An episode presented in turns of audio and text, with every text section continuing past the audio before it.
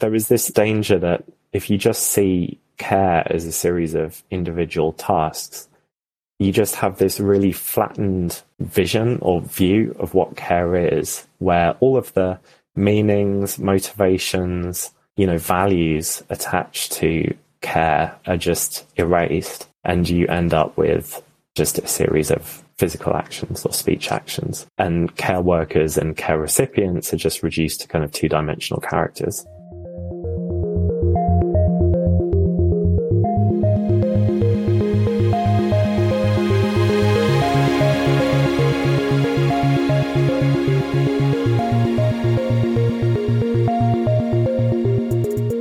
Welcome to Tech Won't Save Us. I'm your host, Paris Marx, and this week my guest is James Wright.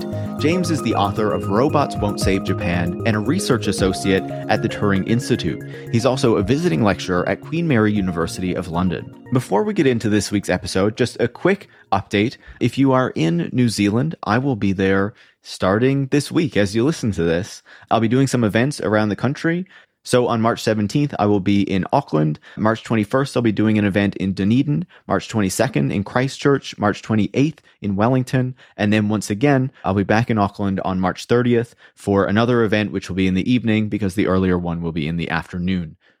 So if you are in New Zealand, feel free to come out and see me while I'm in the country. You can find more information on the events in the show notes. Now, I really wanted to have James on the show because when I saw that he had written a book about robots in Japan, and in particular, robots in elder care in Japan, my mind immediately flashed back to the mid-2010s when we were having all of these discussions about how automation was going to eliminate all these jobs and it was going to hit so many sectors of the economy, and all of these drivers were going to lose their jobs to self-driving cars. And one of the other kind of major industries that were being talked about at that point was how, care workers were going to lose jobs to all these robots in care homes and other kind of care professions, things like the Pepper robot or Robear, which was going to kind of lift up elderly people, and all these other robots that were proposed for, various sectors of the economy, basically.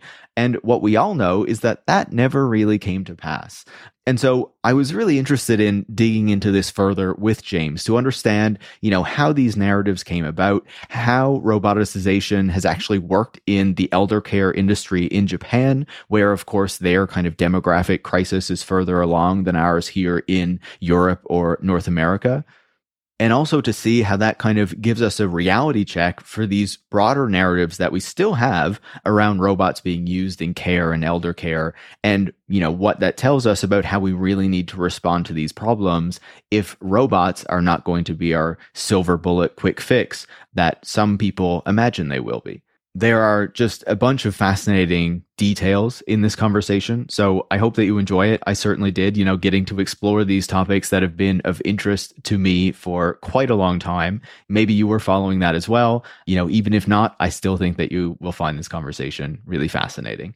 And so with that said, if you do enjoy my conversation with James, make sure to leave a 5-star review on Apple Podcasts or Spotify. You can also share it on social media or with any friends or colleagues who you think would learn from it. And if you do want to support the work that goes into making these shows every week so I can keep having critical discussions with people like James, you can join supporters like Ifedi in the United States, Sam in Golden, Colorado, and Michael from Newcastle in the UK by going to patreon.com/techwon'tsaveus and becoming a supporter. Thanks so much and enjoy this week's conversation. James, welcome to Tech Won't Save Us. Thanks so much for having me on, and I'm a huge fan of the podcast. Thank you. The listeners will be like, oh my God, another person who's a fan of the show coming on as a guest. Paris does this all the time. Paris just wants to get praise from people. But, I'm having you on the show, not because you told me you're a big fan of the show, but because you have this new book called Robots Won't Save Japan, which I think is really insightful, especially when we think about some of the narratives that we've had around elder care and narratives that still, reemerge, because this is kind of a live issue that is certainly becoming something that is more in the public discourse in the West in recent years, as we're looking at trends in demographics and things like that, and concerns around having enough labor to take care of old people and all these sorts of questions that are kind of constantly being discussed. And so I thought it would be great to have you on to talk about what you learned in looking at Japan, which is this country that is kind of ahead of everyone else on that kind of demographic curve, to see, what we can look forward to and what we can learn, of course, as we seek to respond to these issues issues and not be blinded by kind of techno-solutionism as we're trying to think of how we're going to approach that. And so, you know, as I'm saying there, I want to start by getting an idea of why this is an issue in the first place. So why, when we look at Japan, but also, you know, beyond that over here as well, do we see elder care as such a big issue? Yeah, no, I think that really gets to the heart of a lot of the framing of the techno-solutionism, like you said, in Japan, but also in the EU or in other countries in the UK. And I mean, in the case of Japan specifically, the kind of demographic situation and the care crisis always used to introduce pretty much any media article or academic work about care robots or other care technologies. So I think it's really great to kind of dig into it and to try and understand, you know, where that framing comes from and, you know, how accurate is it and what work is it trying to do? It's pretty well known, like you said, that Japan has like one of the oldest national populations. Currently, it's about 30% of the population are aged over 65, and that's expected to reach 40% by 2050. At the same time, you know, the total fertility rate is well below the population replacement level, and it has been for many years now. So Japan's overall population has started to shrink with a smaller proportion of children and young people. And at the same time, you know, alongside the demographic picture, there's already a shortage of thousands of care workers. So the most recent estimate that I've seen is that the shortfall is expected to reach almost 250,000 people by 2025. I mean, that's just like 2 years away. So we have this sort of narrative that Japan's population is old, is getting older, the care demands are already heavy, they'll continue to rise, and that there just aren't enough young people to provide, you know, the required amount of care. And so that becomes a logical argument. Okay, so if that's the case, we need some kind of solution that doesn't involve people, and that technology, and in the case of Japan specifically, robots, could be, you know, the best solution to this kind of care crisis. But when we look at it in a bit more detail and start to unpick some of that sometimes, you know, simplistic narrative, that the, you know, the aging population just equals too many old people and not enough young people to provide care. Actually, you know, there are specific reasons why there is this, you know, shortfall of care workers. So one is that Japan introduced a new care system, the long-term care insurance system, in 2000, which is a universal care insurance system. So everybody over the age of 40 pays a premium. And then once they reach 65, if they require some kind of care service, they would pay a copay of, you know, means adjusted between 10 and 30%. And the rest of the cost would be covered by the insurance system. So in some ways that was great because it kind of socialized the cost of elder care. But at the same time, it was like the government saying, we're now responsible for elder care. And what that meant is that a lot of informal carers provided less care, more people were using formal care services, more women especially, who would have been informal carers, went into work. The really interesting thing is that since the year 2000, Japan's population has fallen, the number of people of working age has fallen, but the number of people in work has risen. And part of the reason is because more women have entered the workforce, partly as a result of the care insurance system.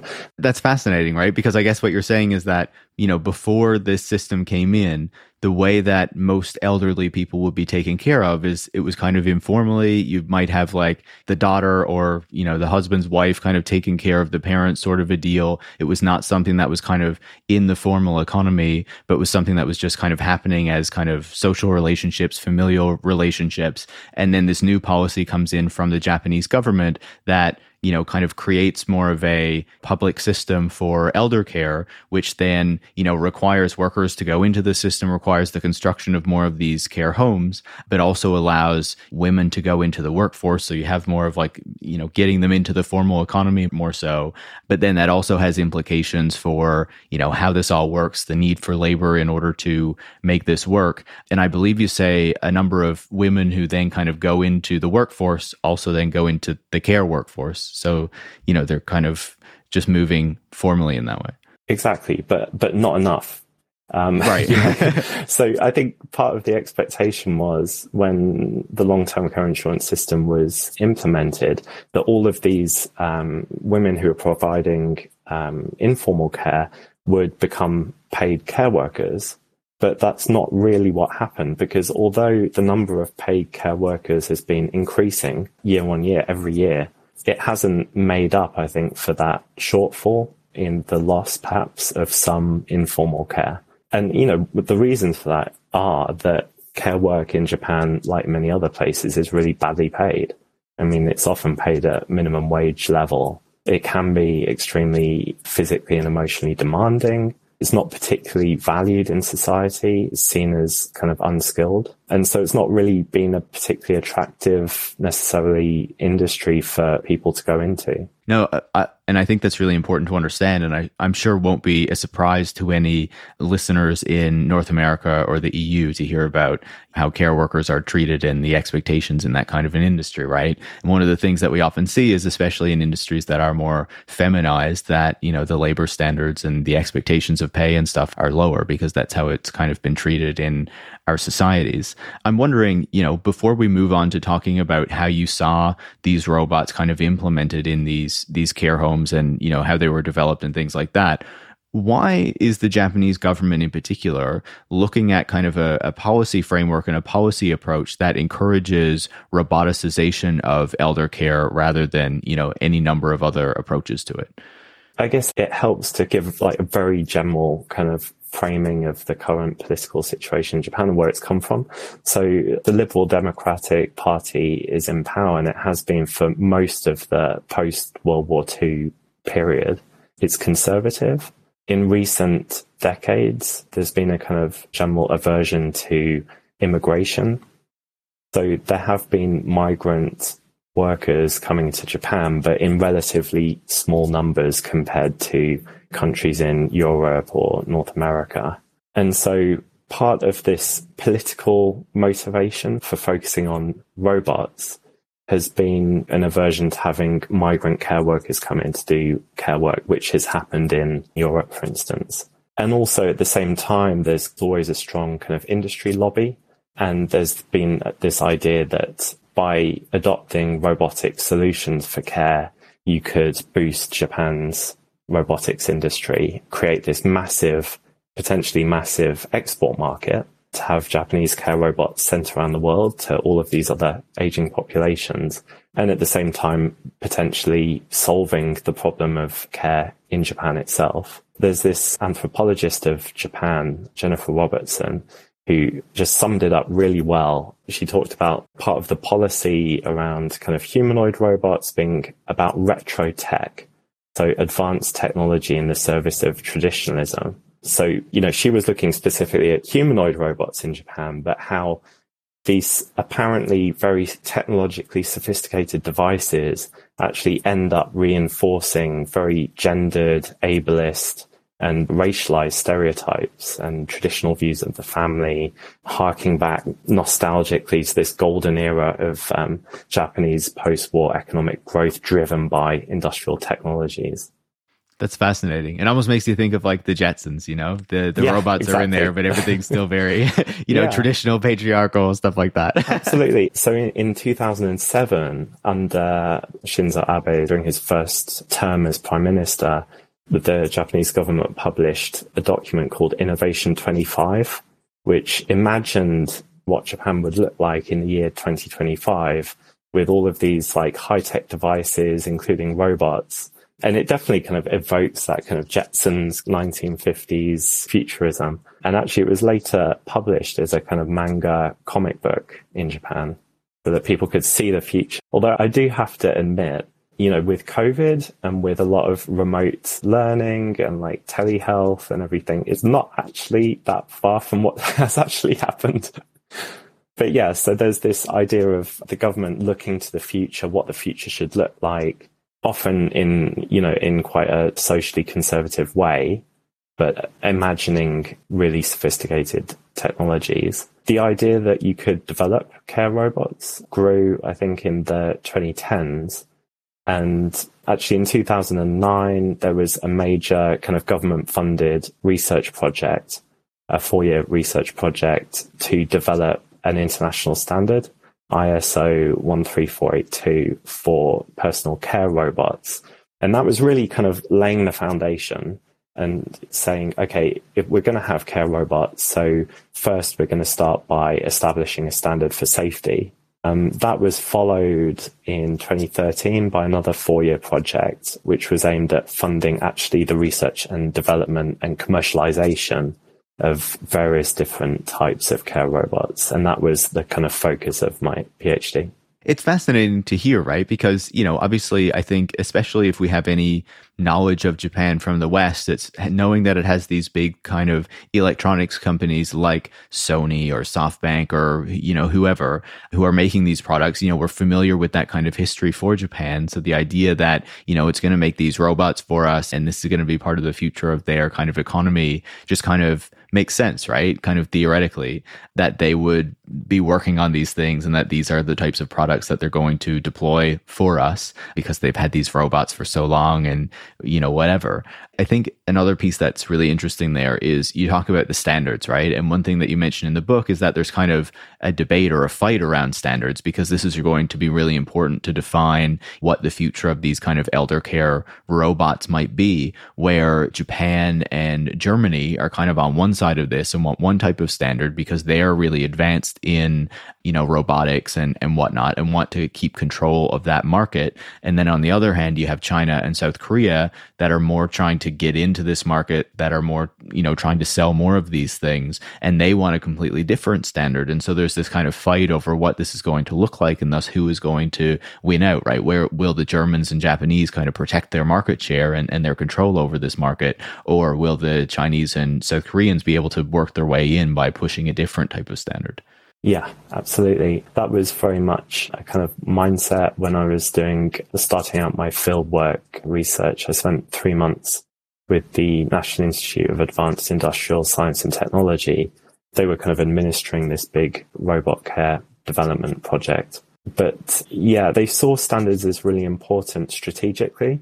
Actually, I mean, my book is called Robots Won't Save Japan, and part of the inspiration for that title is the fact that there are not one, but two previous books in Japanese with the title Robots Will Save Japan. And I mean, that kind of like speaks to the huge amount of confidence and this idea that robots would solve all of Japan's problems. But one of those books really focuses on the fact that Japan had lost a lot of its market share in producing electronics to China and Southeast Asian and other East Asian countries, in part because they've been played by the global standards kind of framework, the way it's worked, the organizations, and that they hadn't managed to use this system, this global system of standards, in order to protect their market share. And so it had all been lost. And so, you know, that book had highlighted why it was really important for Japan to engage proactively in standards diplomacy to ensure, you know, things like, you know, robots specifically, which Japan had a big head start in, could be protected into the future as their most important future industry. So, I mean, it sounds kind of very technical, but it's really important to my interlocutors and the people that I was doing my research with. No, definitely. Like, it's certainly an aspect of this that you wouldn't expect to be something that is important, but you know, setting these standards is actually incredibly important. And, you know, the Chinese in particular have been working hard in recent years in order to set and control some more of the standards that are being set internationally, because that will help their market share and, you know, what they expect their companies and what have you, in the way that the West and the United States have kind of set a lot of those standards in the past for their own benefit, right? So I want to move on to talking about these robots in particular. And I think the best place to start, and it's where you look in the book, is actually where these robots are developed, right? Because you went and spoke to some of these developers who were working on creating these types of robots. What were the things you found that were driving them? And what did you find surprising about going to these places where these robots are actually being kind of created that maybe you didn't expect to see with their development? Yeah, sure. So, like I said, I spent a few months with robotics engineers and programmers at this National Institute. They weren't actually developing robots themselves directly. They were administering this big funding project, and they were helping private companies that were actually doing the development work. So these engineers were helping these private companies in a variety of different ways. So producing tools to help them, doing kind of project management, managing kind of stage gates in the production process or the development process, and also helping them to test their robots. A large robot safety testing center that had been built as part of this earlier project to certify robots to the ISO standard. But seeing their work, I kind of got a sense of how they were approaching care as a kind of engineering problem. I kind of talk about how they have this kind of algorithmic view of care. So they see care as this kind of series of individual tasks, which could be logistical actions like moving somebody, you know, you push somebody in a wheelchair from point A to point B, or cleaning somebody, or feeding somebody, moving bodies through space, speech actions, you know, communicating with somebody is an action. And then trying to figure out how all of these individual tasks could be done by robots. During the time that I was there, over 3 months, there was only one time that I was aware of that the engineers actually visited a care home and interacted with the presumed end users of these robotic devices. And there was very little interaction between the engineers on the one hand and, you know, older adult residents of a care home on the other. So there is this danger that if you just see care as a series of individual tasks, you just have this really flattened vision or view of what care is, where all of the meanings, motivations, you know, values attached to care are just erased, and you end up with just a series of physical actions or speech actions, and care workers and care recipients are just reduced to kind of two-dimensional characters. I think it's such an important observation about how this all worked, right? Because one of the other things that you mentioned as well, like beyond, you know, being at the offices of this institute, it was how when, you know, some of the people who made these robots went and visited the care home, you know, they wouldn't talk to residents. They weren't really interested in talking to many of the kind of care staff. I think you said they only spoke to like the male staff as well, or like had a meeting with only them, which shows like a particular kind of approach to this, right? And a particular way that they're imagining or people who they see as important, who they need to speak to, and others who they don't, right? Which is a particular problem that, you know, comes up again and again when we see engineering and how engineering tends to approach some of these problems, right? And kind of the biases in that larger profession. Yeah, absolutely. And it really reminded me of an earlier work actually by an anthropologist, Diana Forsythe, who was researching expert systems in the US in the 1980s, 1990s.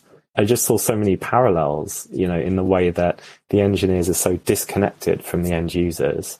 Inevitably, you have, therefore, like exactly the same problems coming up, which is that the end users, it turns out, aren't interested in using these technologies, sophisticated technologies that are then developed without their consultation.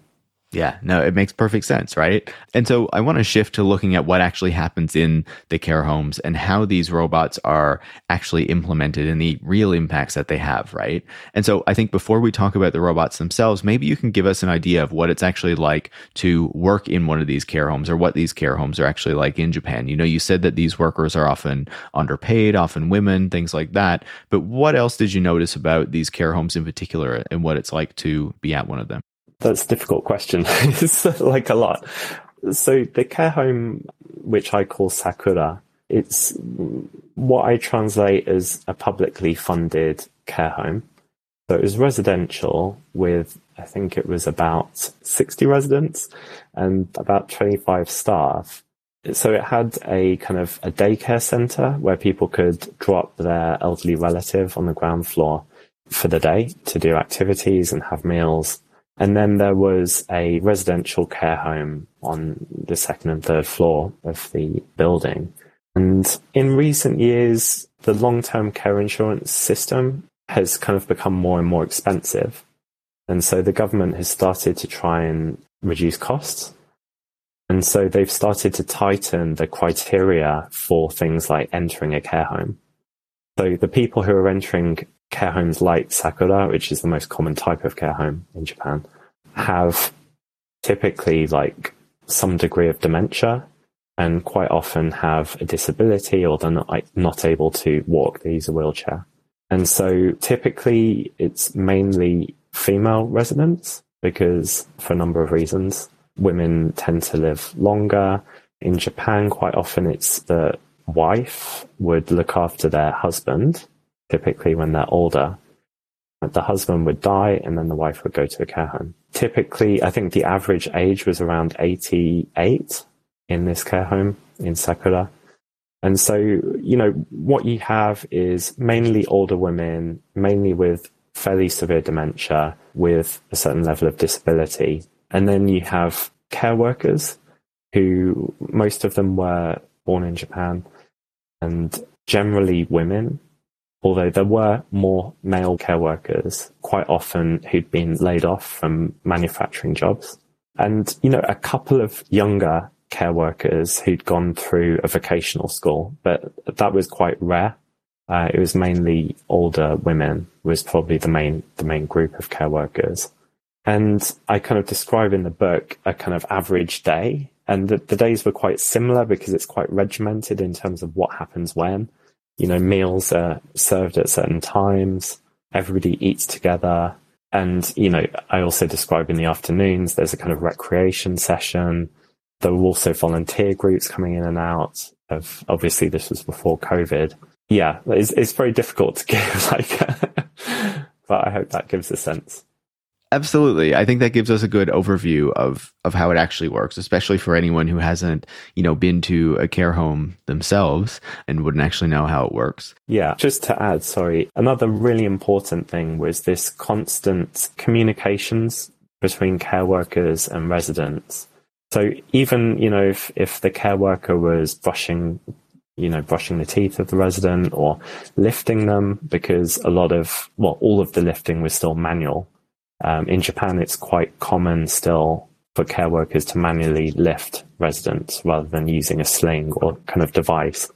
But, you know, through all of the care actions, there's this constant kind of building of relationships and through communication. Yeah, which becomes important when we move on to talking about the robots. Absolutely, because one of the things that you describe in the book as well is how, you know, a lot of these workers have back issues, right? Because they're doing a lot of that lifting. They're lifting a lot of these elderly people who can't get up on their own or, you know, have mobility issues, as you're saying, right? And so this becomes one of the many reasons that robots are proposed as a way to kind of help, you know, these workers or relieve some of these labor issues. So when we look at the proposals for robots themselves, you know, you look at three in particular that were tried in this care home. Do you want to explain what those robots were and how they are supposed to work and how they are, you know, theoretically supposed to kind of fit into the day-to-day of the care home? So under the kind of big care robot device development project that I was researching, they had several different kind of categories of care robots. So lifting devices, mobility aids, monitoring systems, communication robots, and then also toilet and bathing aids to try and cover like the breadth of different care actions, care tasks.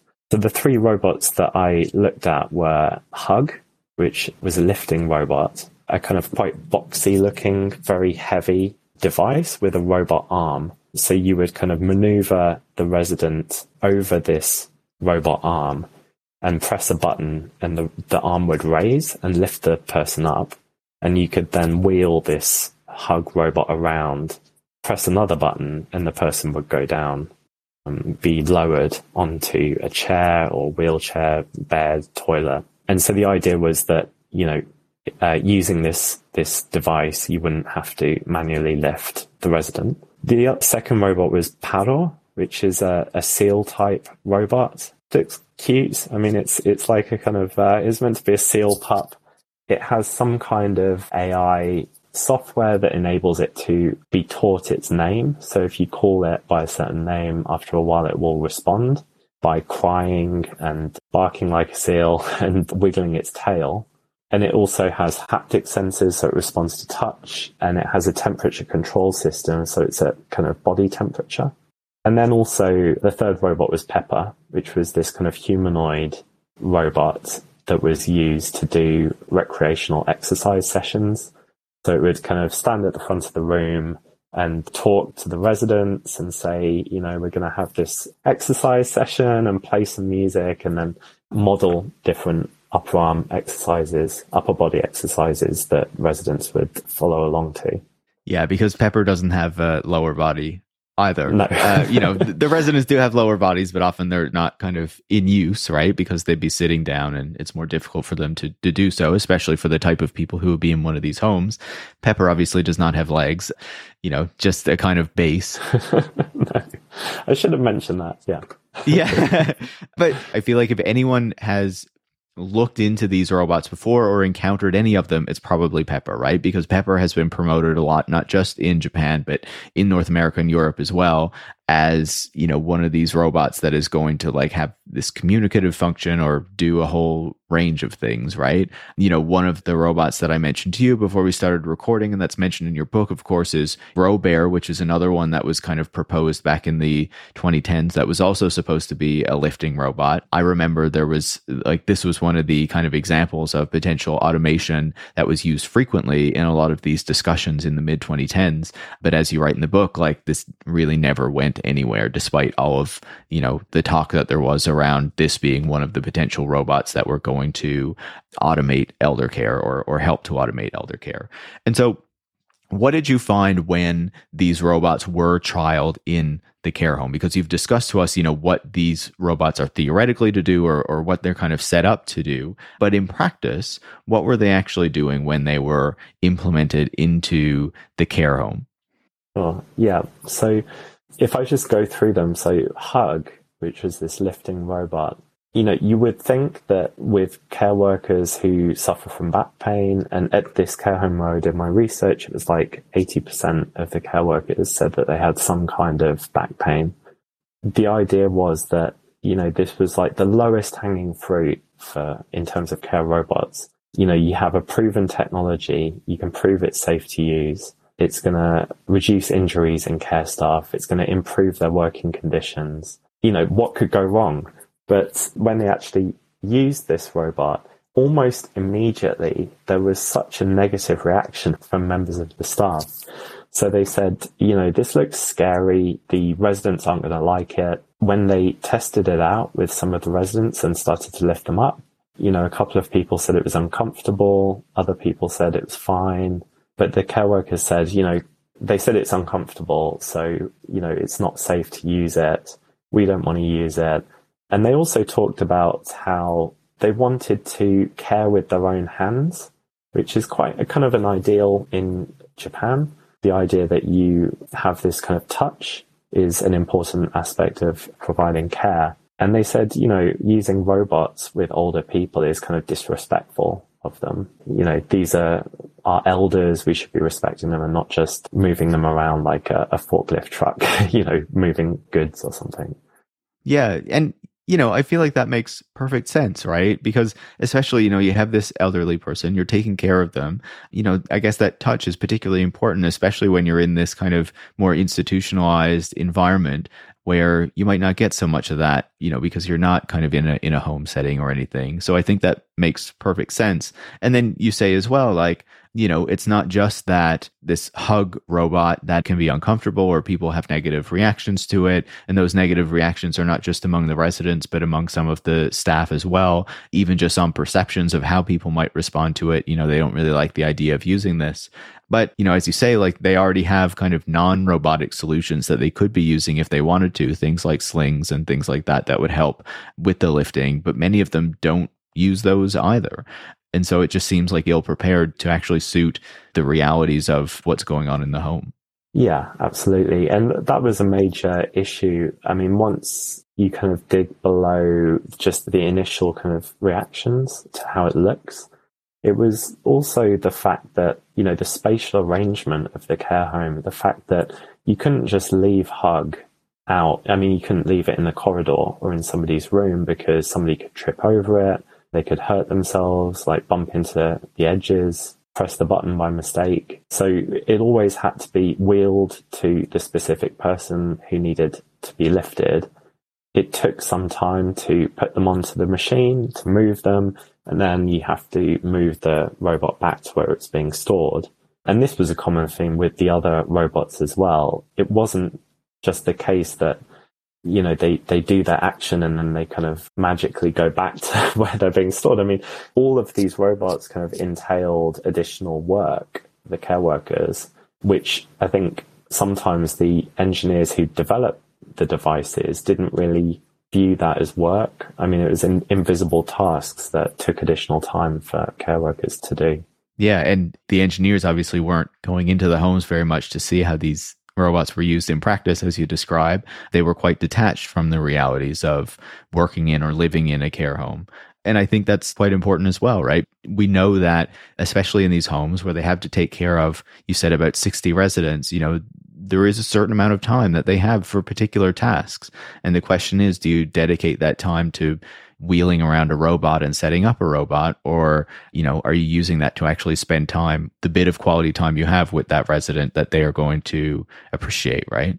Yeah, exactly. So one of the other robots, Paro, was seen as being the most hands-off, like easy to use robot. So this is the seal cub shaped robot, which, you know, care workers responded really positively to initially. They thought it was really cute. A lot of the residents also found it cute, and they're quite happy to have it there in front of them, to touch it, to stroke it. It's very tactile. It has kind of like fake fur, you know, but soft, warm. So, you know, the first few days, there was a very positive reaction. And actually, I mean, Paro has been developed. It was first developed in like 1999. It's been around for a really long time. And the inventor of Paro has created like successive versions of Paro that have tried to improve, you know, the design. The issue came after a few days when a couple of the residents started to kind of develop an attachment to Paro. So one older man would, you know, pick up Paro when it was put in front of him, and figured out that there was a zip underneath, and would try and unzip Paro and like remove the skin. And, you know, there's a kind of robotic body underneath. So obviously the care workers felt that that was dangerous. So they had to stop him from interacting with Paro, which was fairly straightforward because he was in a wheelchair. He was in the corner of the room, so they could just relocate Paro to a different table where he couldn't get to it. But another woman, she would talk to Paro with the other people on her table. And then she'd put it onto her lap and wheel herself back to her room and put Paro to bed and start talking to it, and quite often crying, having a really emotional reaction to it. Eventually refused to eat meals or to sleep unless Paro was there, you know, beside her. And I mean, other studies of Paro have, although many have been very positive, some of them have found similar kinds of very emotive reactions, which have been, you know, interpreted positively or negatively. But also, you know, attachment, emotional attachment, as with other social robots. And in the case of the care home Sakura, that was seen by care staff as being quite a negative thing. You know, their conclusion was that, you know, we have to carefully monitor Paro and make sure that, you know, people have like a fixed amount of time playing with Paro, basically. So again, it seemed like it would be an easy thing to just give residents, but in reality, care staff had to spend quite a lot of time and effort kind of monitoring its use, and quite often they just put it out of reach somewhere. Yeah, I'm sure it disrupts kind of the flow of the care home. You know, you said the time is quite regimented. And then, of course, in some of the cases where people have these particular attachments to them or don't react to it in the way that it is kind of programmed or designed to be reacted to, then all of a sudden that creates kind of work to have to monitor it, to have to make sure that it's being used properly, to have to make sure that residents are responding to it in the way that, you know, you would expect, and then having to deal with the consequences if that's not the case. Yeah, exactly. There were similar issues again with Pepper, which was this kind of humanoid robot from SoftBank Robotics. Pepper, for anyone who's not familiar with it, is a kind of white plastic and metal kind of humanoid. I think it's about 4 foot tall, and it has a touch screen on its chest and a kind of podium dome kind of base that it can be wheeled around on. That one was seen by the care staff as being kind of the most robot-y robot. I mean, it was like people's perceptions of what a robot would look like, you know, kind of humanoid, high-tech looking, having, you know, different technologies, a touch screen, and apparently being able to have a conversation because Pepper can talk. But again, you know, there were problems, and perhaps because it was so sophisticated, there were even more problems in terms of Pepper sometimes not working correctly, always needing a Wi-Fi connection, which the care home didn't really have. And, you know, sometimes breaking down or not working as expected.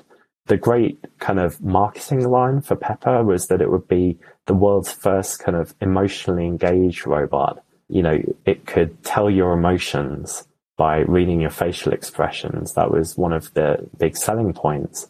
Although actually in reality, it was almost never used. It took a lot of work for Pepper to learn how to read emotions. I think you had to feed it many images. So in most commercial applications, that functionality was never used. But what the care staff Sakura used it for, they would wheel it to the front of the room, a big room where all of the residents would gather.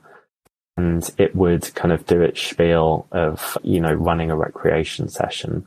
What the care workers found was that actually, if they just wheeled Pepper to the front, explained what Pepper was to the residents, which they had to do on a daily basis, the residents wouldn't really do what Pepper was telling them to do. So they wouldn't really do their exercise.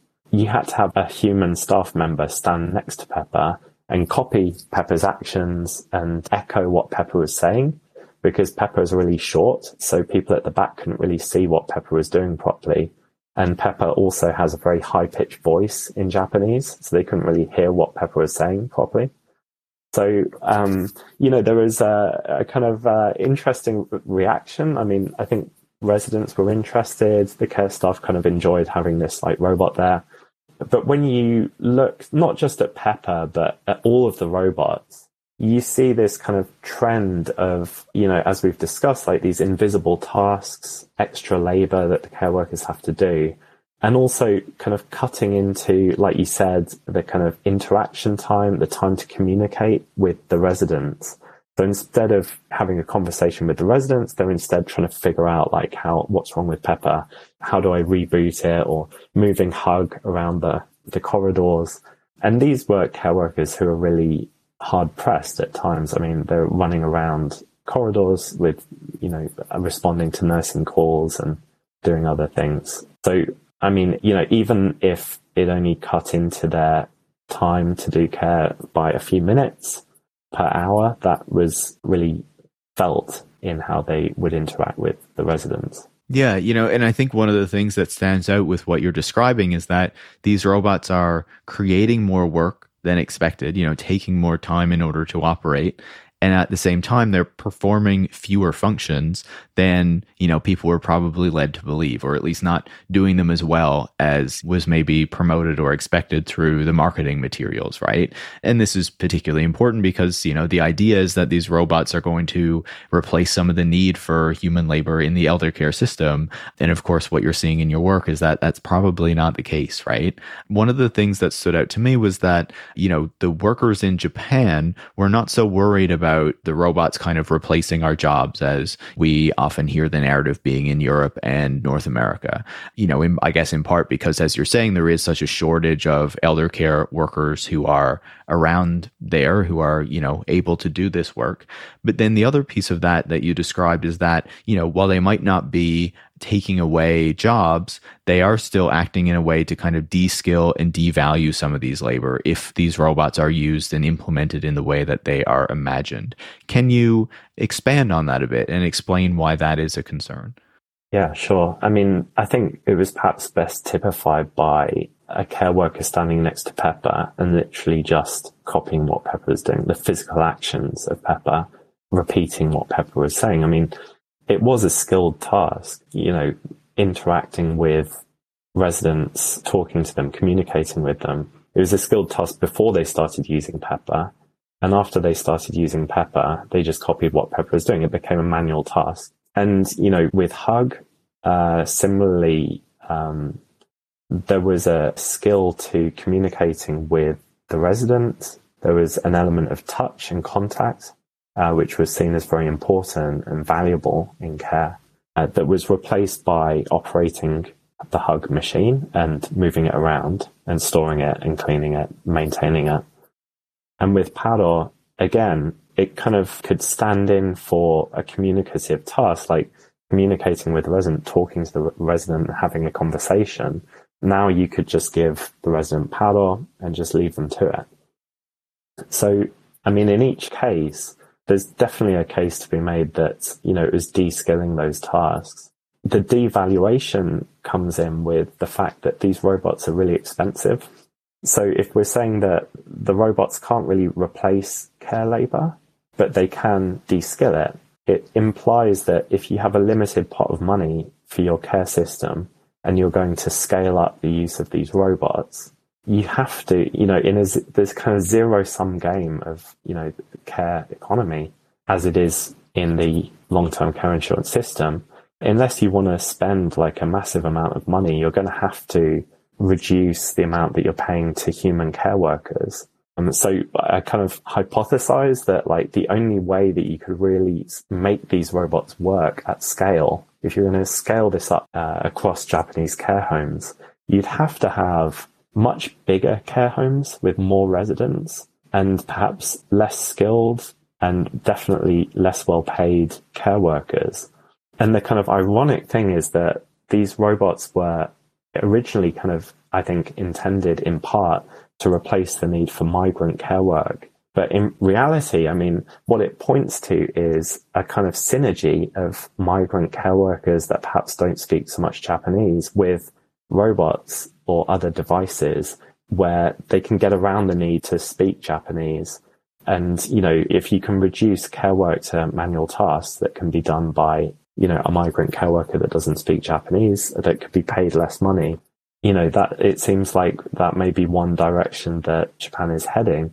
And actually, despite the kind of anti-migrant rhetoric and kind of policies for a long time from the LDP party in Japan, actually, in recent years, they've started to deregulate a lot of migration routes to Japan, and they've started setting targets to bring hundreds of thousands of migrant workers from China and Southeast Asia to Japan.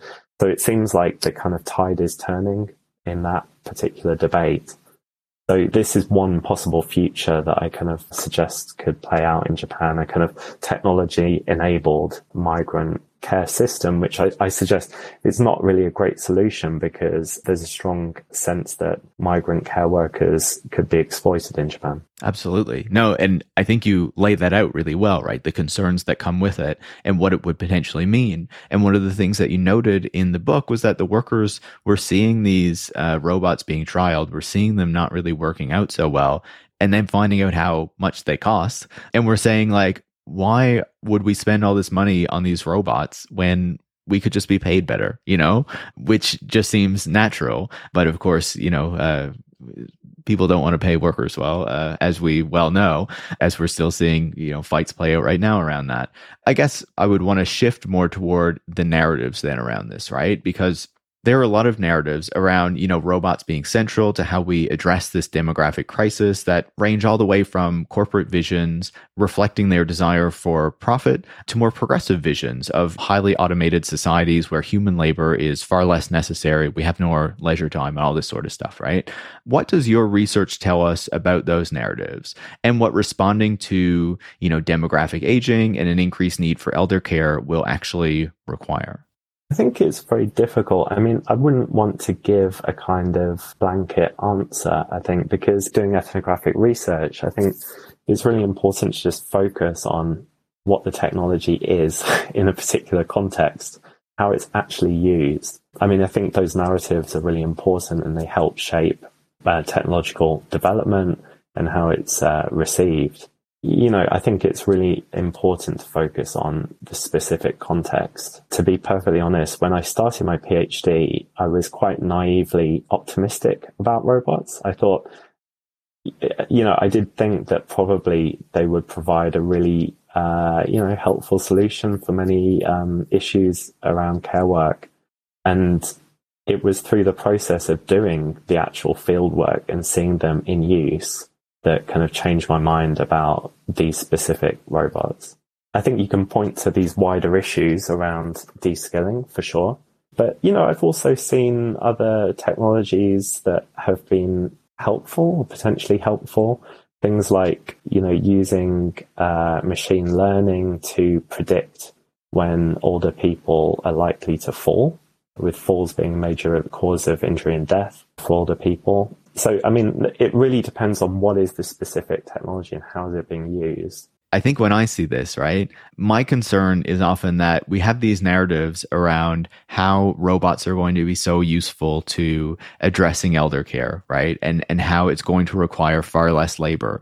And we get distracted by that and not really recognizing the realities of what happens when these technologies get implemented and how they don't tend to work out as expected. And then that leads us to not really be investing in or looking at the real solutions to the problem, because we just falsely believe that we can just let the technology sort this out. You know, we don't need to be worried about, you know, the labor aspects of this or how we're actually going to have enough workers to do this or what creating a good kind of working environment would be in order to get people to do this work that is going to be really necessary, and thinking about these bigger questions because, oh, you know, the robots and the technology will address it for us. And I feel like one piece where this really came through in the book to me was you write that in 2018, 85% of Japanese businesses didn't renew their Pepper leases. And, you know, Pepper was supposed to be not just a robot that was going to be useful in elder care, but many different kind of commercial applications. And then once these businesses actually used it, they were like, yeah, not so much. But at that same time, as that was happening, Pepper was still kind of being treated as this kind of revolutionary development in Europe and North America as these narratives were essentially being rolled out, right? And so I guess that's kind of where my concern is with these things. Yeah, I'd absolutely agree. And I think that is the main danger of, especially a government buying into the hype and actively, you know, funding it to the tune of, you know, hundreds of millions or even over $1 billion, as in the case of Japan with care robots. The idea that it would distract from actually investing that money in more effective and more equitable approaches to care, and also in making very difficult, perhaps, you know, political and economic decisions about the future of care by always, you know, imagining that robots are going to save us. But yeah, I think the framing in general of technology as a solution and as a kind of salvation is not helpful for many reasons. I mean, not just distracting from the important political decisions that need to be made, but, you know, raising expectations and hype without addressing really the substantive challenges. Yeah, so I agree with you, absolutely. Thank you. James, this has been a really fascinating conversation to dig into, you know, what has been going on in Japan, what these elder care robots have actually meant for the way that people are working and what they are likely to mean, you know, into the future, right? As we face these demographic aging, you know, issues, crises, as some would define it, you know, these are going to be important conversations. I'm sure that the discussion of robots and electronics is going to come up again and again as one of the ways that we address these issues. And I think it's important that we have these conversations, that we learn from the Japanese example and what has already been seen there as we continue to discuss these things in Europe and North America, which is a bit further behind on that kind of graph or curve, as we were saying earlier. Before we close off our conversation, anything else that we should know about this that we maybe didn't get to in my questions? One thing that I would point to, and it's interesting for me, you know, kind of observing like what's happening in Japan, is despite the fact that care robots haven't really been widely adopted by care homes, I think the current figure is probably around 10% of care homes are using some kind of robotic device, which is well below the expectations for these development projects. But the government is really doubling down on tech solutionism, and one of the major kind of flagship R&D projects at the moment is Japan's Moonshot Research and Development Programme, which they've invested about $1 billion in, has so many project objectives that just read like science fiction. So, for instance, making cybernetic avatar robots to overcome limitations of body, brain, space and time by the year 2050, regrowing lost limbs, developing cryosleep for interstellar travel, even brain-to-brain communication. So even going beyond like Elon Musk's like wildest dreams. I don't know, it's fascinating for me, beyond looking at care robots specifically, is also to look at these other, you know, sci-fi imaginings of the future. And in the case of Japan, the really fascinating thing is the like growing disconnect between the rhetoric, which is just going, you know, way out, and the reality of what is actually possible and the actual technologies that are currently available. So I don't know what that says about what lesson can be learned from that, but it's really fascinating. Yeah, no, definitely. And I think it's a widespread problem that is not just occurring in Japan, unfortunately, as these kind of sci-fi visions distract us from reality in many cases. And I believe you spoke to an engineer in the book who kind of said that these ideas of like elder care, automation and robots taking over are pretty much sci-fi as well, not something that is really happening in reality. So James, it was fascinating to speak to you about all this, to get your insight on all of it. Really insightful conversation. Thank you so much. Thank you, Paris. James Wright is the author of Robots Won't Save Japan, a research associate at the Turing Institute and a visiting lecturer at Queen Mary University of London. You can follow James on Twitter at @JMS_Wright. You can follow me at Paris Marx, and you can follow the show at Tech Won't Save Us. Tech Won't Save Us is produced by Eric Wickham and is part of the Harbinger Media Network. And if you want to support the work that goes into making the show every week, you can go to patreon.com/techwon'tsaveus and become a supporter. Thanks for listening.